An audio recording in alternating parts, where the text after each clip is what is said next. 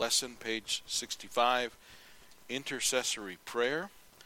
We've been studying on Lord Teach Us to Pray, talking about the different things about prayer. And uh, there'll be some interesting things as we tie this in uh, today with this last lesson. And the memory verse is Job 42:10, and the Lord turned the captivity of Job when he prayed for his friends. And I think this is something that we all need to hear, and including me, and it's important that we go through this today. And so, Job 13 and verse 15, Job says, Though he slay me, yet will I trust him, but I will maintain mine own ways before him.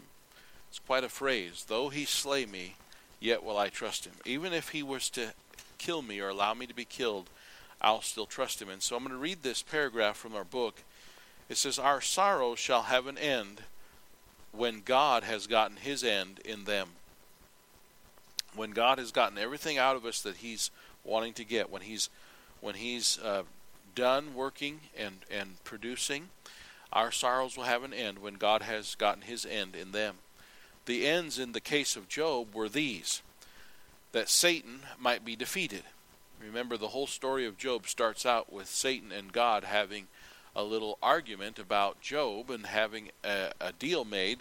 Uh, if Job just had all this good thing taken from him, he'd curse you. If he wasn't so protected and so blessed, he would curse you. And God said, "Deal, go ahead, but don't touch his life."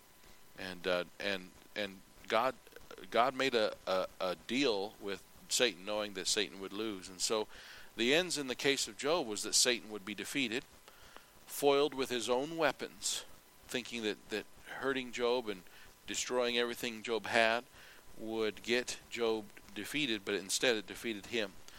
Blasted in his hopes when he had everything his own way. Satan had everything he wanted except for eh, the ability to kill Job, and yet he still couldn't win.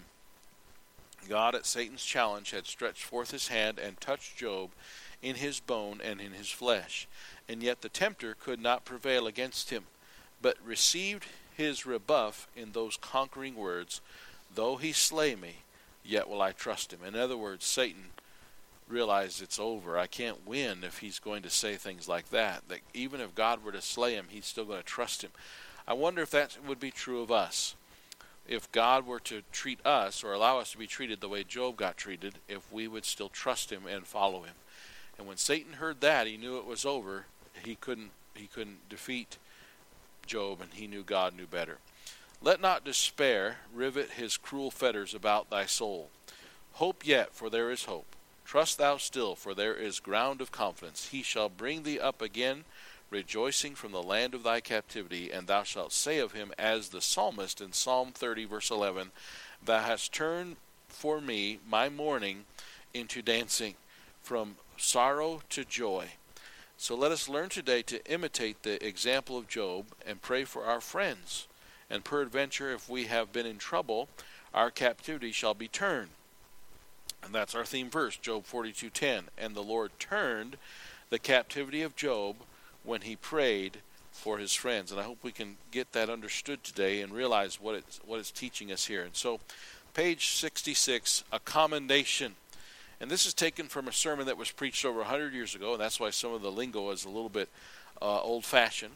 But a commendation intercessory prayer has been practiced by the best of God's saints. Take Abraham, for instance. How earnestly did he pre- plead for his son Ishmael? Genesis 17:18 Abraham said to God, "Oh that Ishmael might live before thee." Abraham was burdened for Ishmael because it was Abraham's own doing that Ishmael came to be. And Ishmael was not the one that God was going to choose and to bless. And yet Abraham pleaded with God that he would still recognize Ishmael. And God did. And so we see Abraham pleading for his son, Ishmael. In fact, back in Job chapter 1, we see that Job prayed for his family. And it says that Job prayed for his sons and his daughters that, that in case they might have done something they ought to do, or in case they've had evil in their heart or their mind. And so he prayed and offered sacrifice for them. And then we can we can talk about Moses and how often he interceded for the people. Let's look at a couple places in Numbers chapter 14 and Exodus chapter 32. Exodus 32 and then Numbers chapter 14. It's really amazing when you read the story of Moses. You know, Moses ended up hitting the rock twice when he was only supposed to hit it once and then speak to it the second time. But in his anger towards the people and what they had done, he smote the rock the second time instead of instead of speaking to it. And of course the rock was a picture of Jesus. And Jesus only needed to be smitten once. He was crucified and that one crucifixion is forever. And the picture is is after that is that we don't re-crucify Christ, but rather we speak to him. We pray to him and ask him uh, for for help. And uh, so Moses in his anger lost uh, his temper and hit the rock he wasn't angry at the rock, he was angry at the people. And because of that, God said, Moses, you're not going to go into the promised land. Now, you think about that and what Moses uh, was punished with because of, of the people and what they had done. But now, look at Moses and how he loved the people.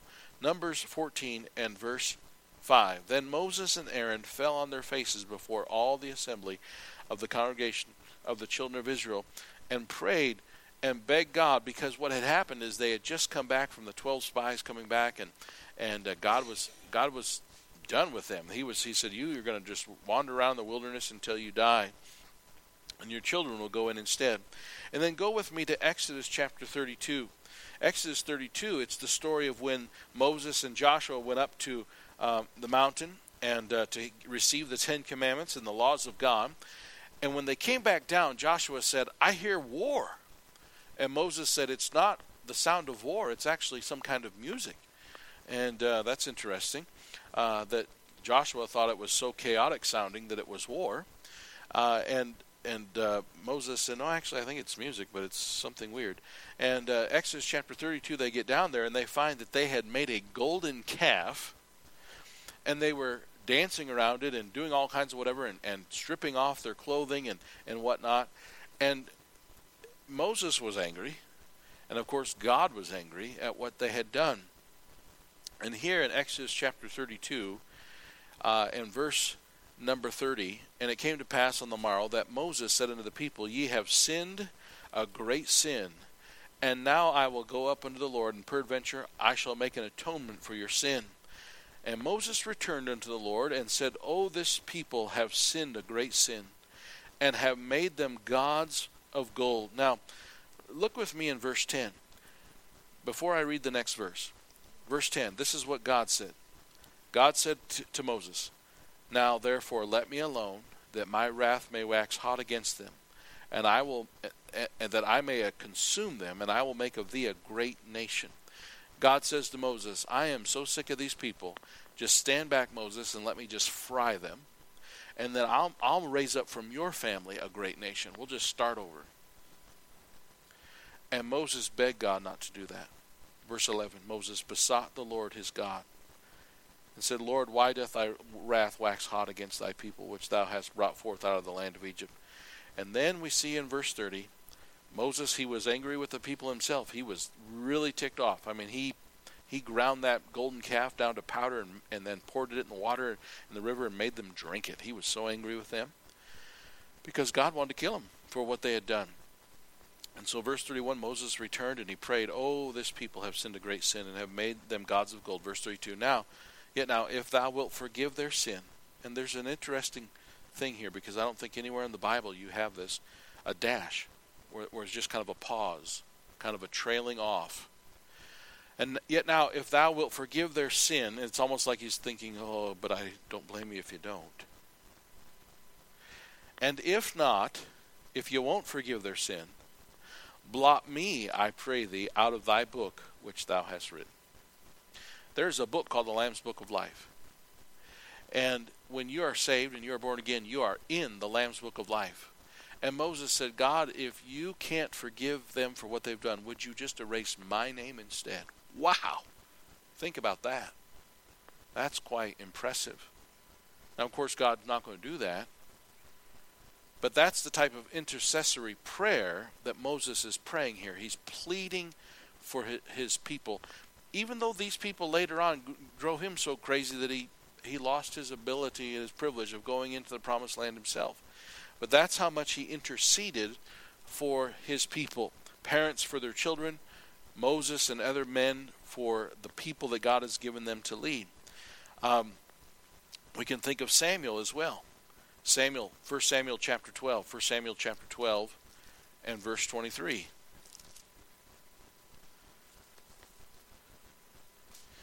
Samuel says to King Saul, You've really messed up. You've really messed up, and you've now you've you and he said to the people, You you want a king instead of God, you want to have your own king.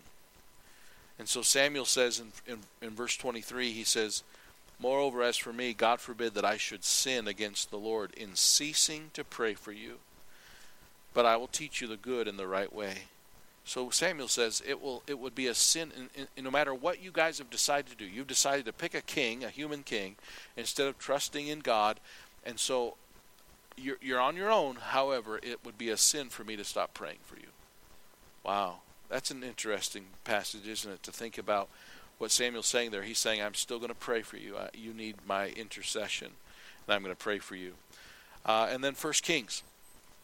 Uh, First Kings, First Second Samuel, First Second Kings, First Kings chapter 18.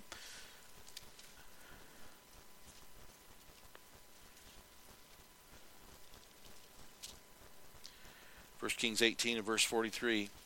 Elijah was at the top of Mount Carmel and he was praying. In verse 43, he said to his servant, Go up now, look toward the sea. And he went up and looked and said, There is nothing. And he said, Go again seven times. What does that mean? I'm going to keep praying until finally God answers my prayer and they send some water, some rain. They were so dry, and he was begging God. And so go again. And uh, and then Jeremiah, there's the book of Lamentations. I think someone was picking Lamentations for a sword drill today. Lamentations, lamenting. Jeremiah and Lamentations about crying and weeping over the people and, and shedding tears for them. And then um, Peter was praying on the top of a house in Acts in the book of Acts, chapter 10. He was praying. Uh, and then Stephen, look at Stephen, Acts chapter 7. Acts chapter 7. Acts chapter 7, it's the story of Stephen, one of the original deacons. Acts chapter 6, they chose seven men to help serve the church and take care of the, the business of the church and things like that. And Stephen was listed as one of those seven men. In Acts chapter 7, Stephen was cornered by the religious Jews, the Pharisees, and uh, they were very upset with the Christians and what was going on, and Christi- Christianity spreading. And Jesus, who they, they had crucified, is still purported to be alive and, and is, has a great influence on these people. And so they were not happy. And, and Stephen, the deacon, not not a pastor, a deacon of a church, he preaches to them the great sermon in Acts chapter 7. And that's what Acts chapter 7 is. Is Stephen basically just rehearses their history, all their Hebrew history, all the way up until the present, of where they're at today. And he preaches to them such a great sermon, he gets stoned to death for it. That's how you know it was a good sermon, because it, it had an effect.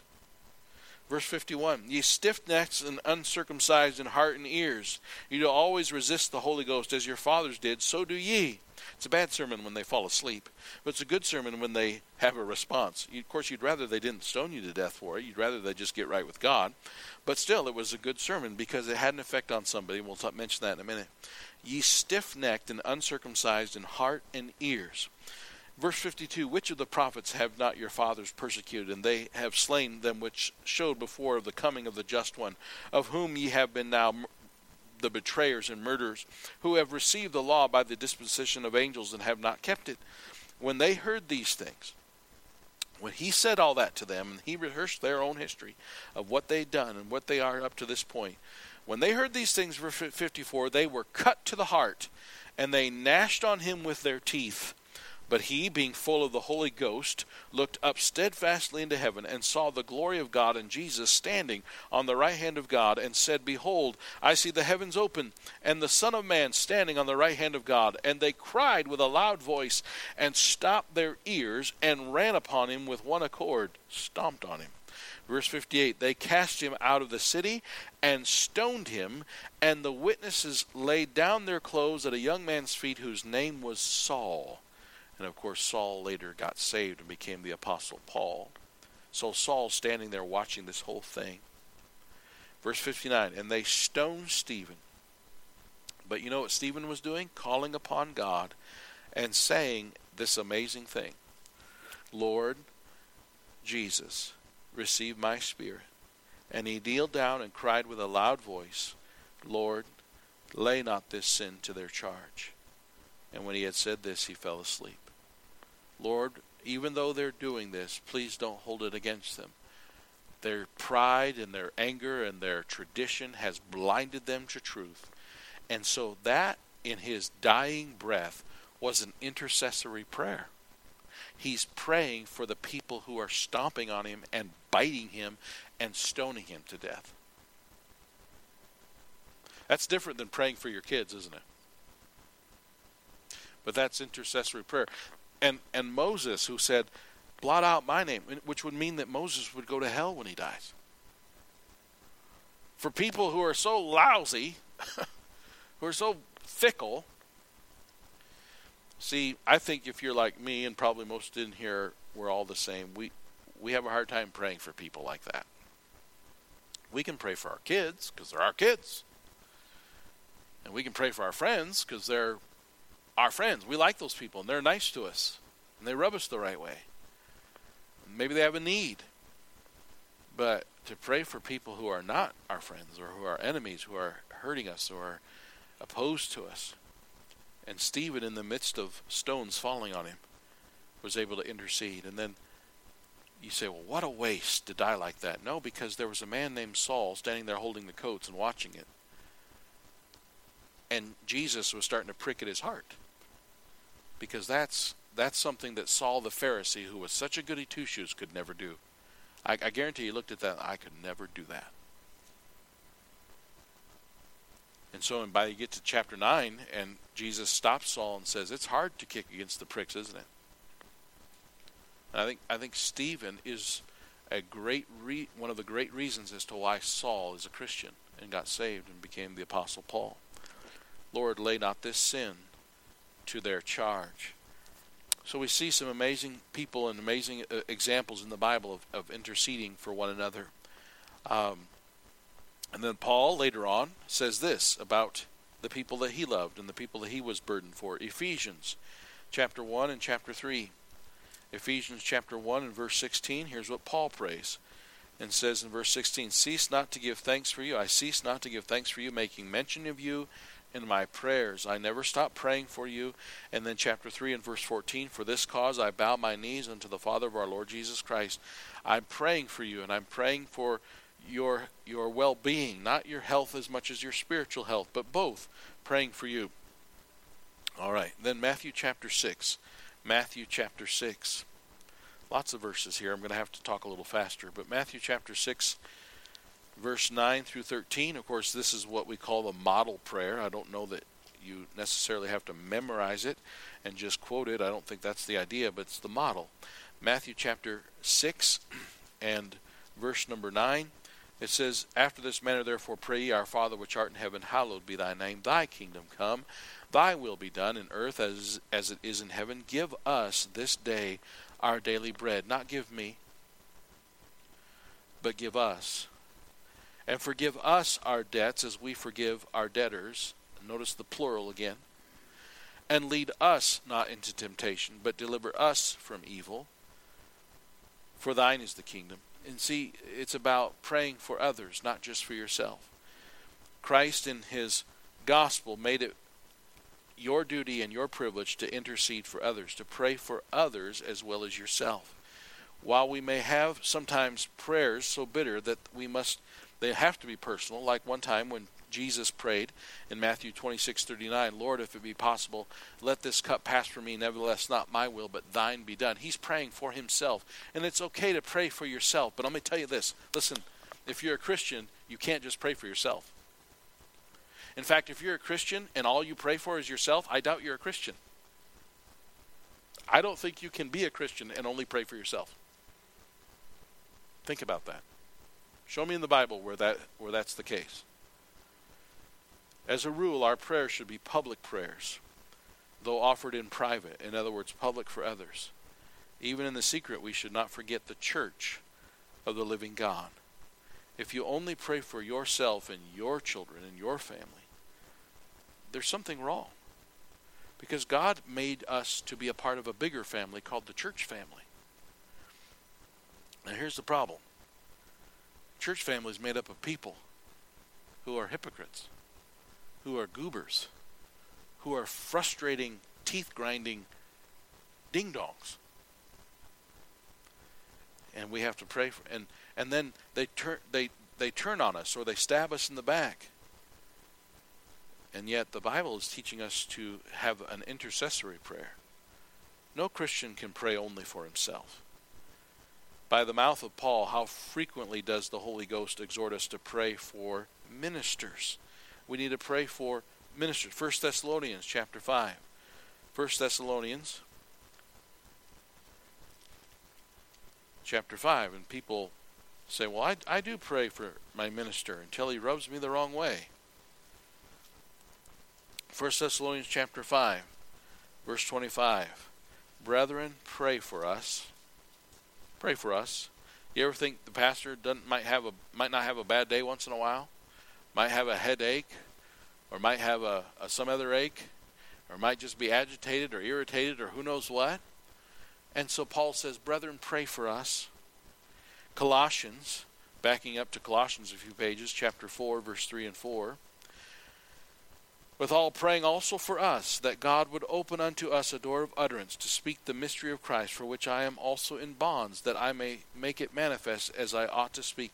Pray for us that we can that we can preach clearly and teach clearly and make it clear and manifest. James who is ever a practical apostle bids us pray for one another james 5:16 confessing your faults one to another and praying for one another well i'm not going to pray for who should i pick? I'm not going to pray for bob. He rubs me the wrong way.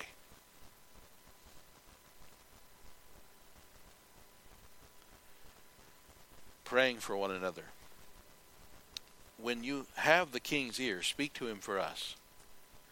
There's an Old Testament story where Joseph said, Now, when you get back in front of Pharaoh, make sure you tell him about me. Will you intercede for me? You're standing before the king. Surely you could put in a good word for me. Well, when you go to prayer, guess who you're standing before? The king. Put in a good word for someone else, would you please? And remember what they he forgot him. He didn't remember to tell Pharaoh about him. He didn't intercede for him for quite a while. When you have the king's ear, would you speak to him for us? So, page 67 permit me to remind you of the high example of your master. Because even in his agonies, and this is where Stephen got it from, even in his agonies on the cross, Jesus did not forget he was still an intercessor for man. And in Luke chapter 23 and verse 34, you can read, Father,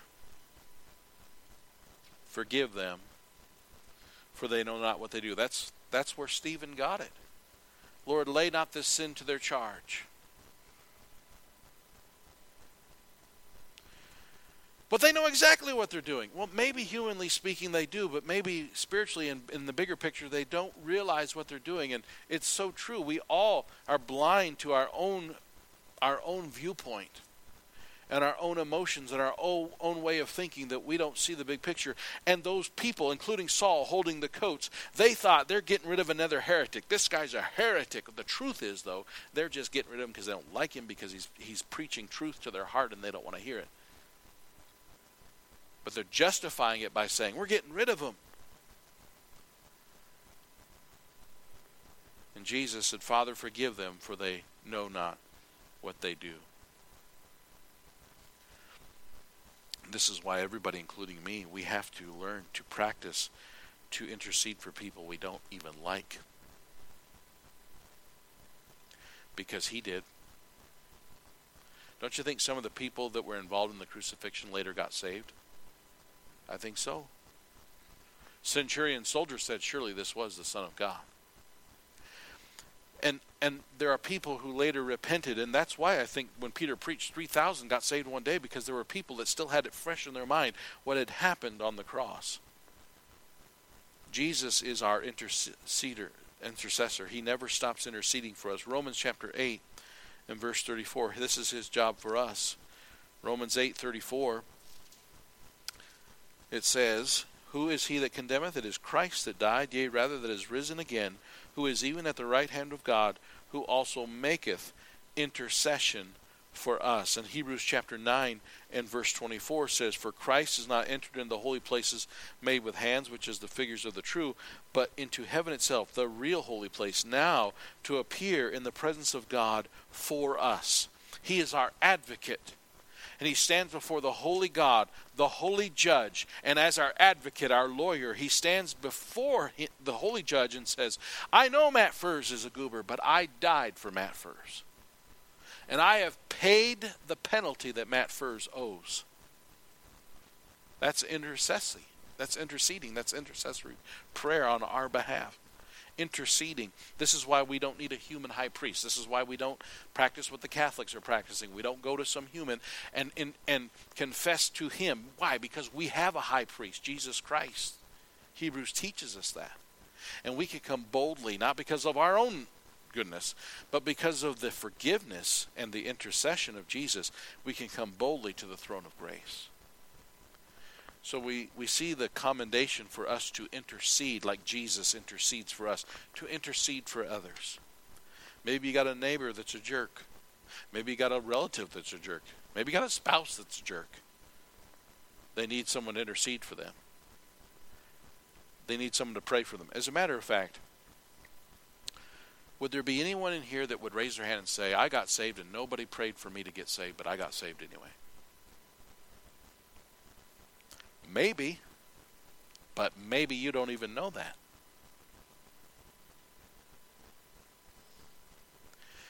There's not many of us who didn't have someone praying for us. And even if you can't think of another human being praying for you, Jesus was interceding for you. An encouragement here then is intercessory prayer is the sweetest prayer God ever hears. Don't you think God loves it when he hears you and I praying for someone we, we don't even want to pray for maybe? I mean, that's pretty sweet.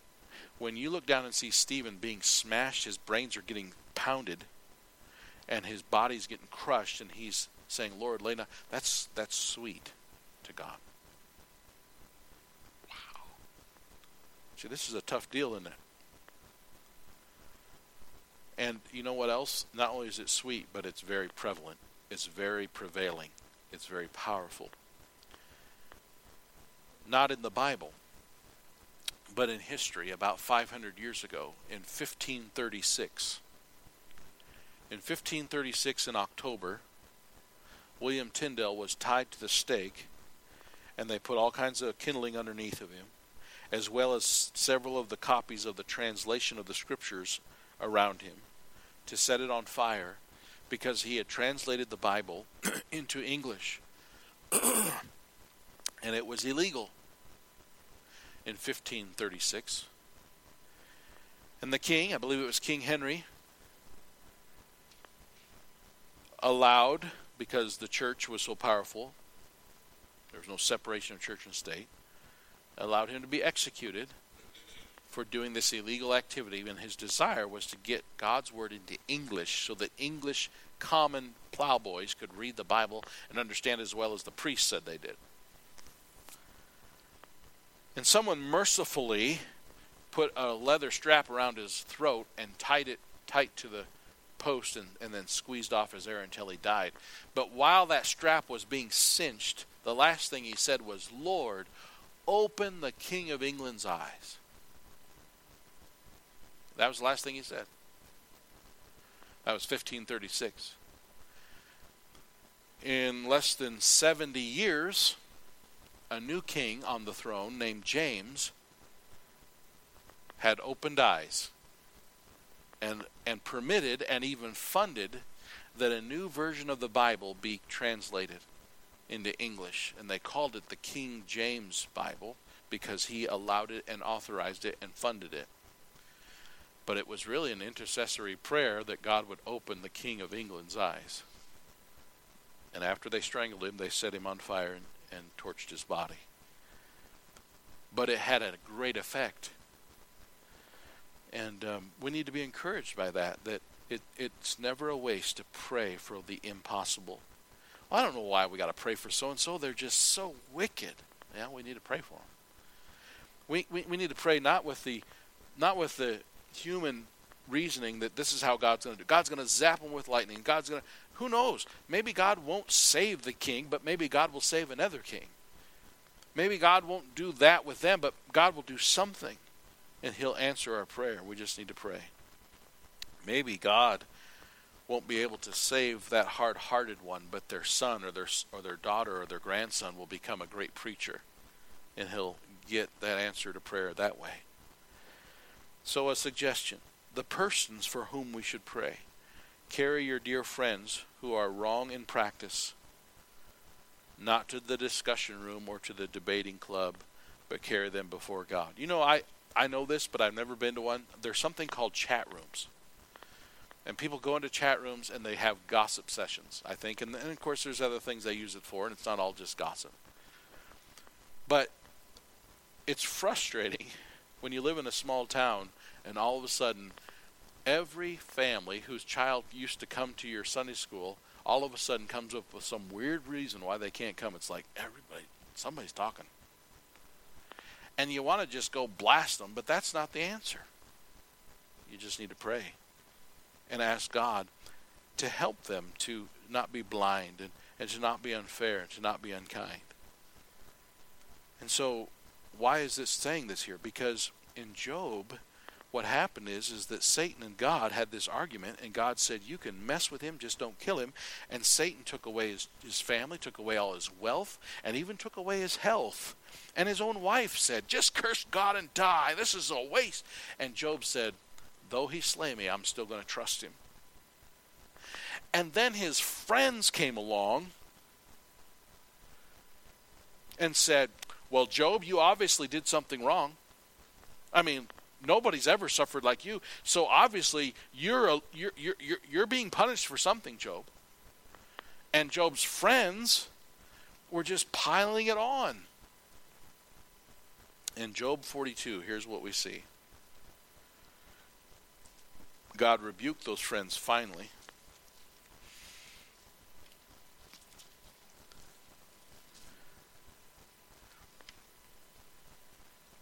In Job 42,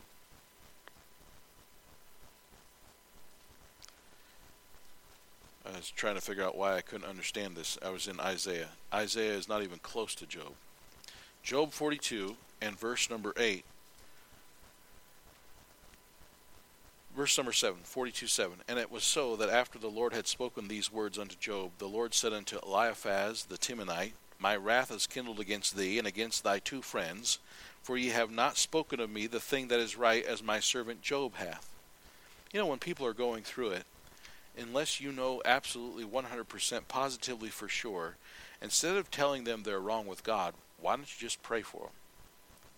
Verse 8 Therefore take unto you now seven bullocks and seven rams, and go to my servant Job, and offer up for yourselves a burnt offering, and my servant Job shall pray for you.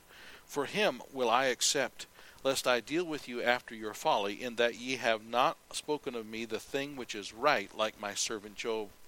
So Eliphaz the Temanite and Bildad the Shuhite and Zophar the Naamathite went and did according as the Lord commanded them, and the Lord also accepted Job. He wasn't going to hear those guys. They were self righteous hypocrites. Verse 10 And the Lord turned the captivity of Job when he prayed for his friends. Also, the Lord gave Job twice as much as he had before. He got everything back, including children and he made everything like it was before, only double. He had a set of children in heaven and a new set on the earth. And the Lord turned the captivity of Job that Satan had him in when he prayed for his lousy friends. That's the message. That's the message we're looking at. Job Job had to pray for the guys that were hypocritically beaten on him. So instead of taking it to the discussion room or the debate club, and that's what I want to do. I don't know about you, but I want to just come on, come on, come on, come on, come on. That's what I want to do. Maybe I'm the only one in here that wants to do that, but that's what I want to do. And uh, instead of doing that, carry them before God. But particularly, let me ask you to pray most for those who are disabled from praying for themselves. You know, there are people like his friends that they really can't pray. They can't get through to God. They're just not right with God. And so they're literally spiritually disabled from praying to God. They're, if they're not saved, they certainly can't pray to God. Besides, there are millions of poor sinners who are dead in sin and they cannot pray. So pray for them. And then lastly, as I think Janie quoted the verse, 1 John chapter 3 and verse 14. It proves your love. In 1 John 3:14, we know that we have passed from death unto life. We know that we have gotten saved and that we are no longer headed to hell because we love the brethren. He that loveth not his brother abideth in death. How are you to prove your love to Christ or to his church? If you refuse to pray for men.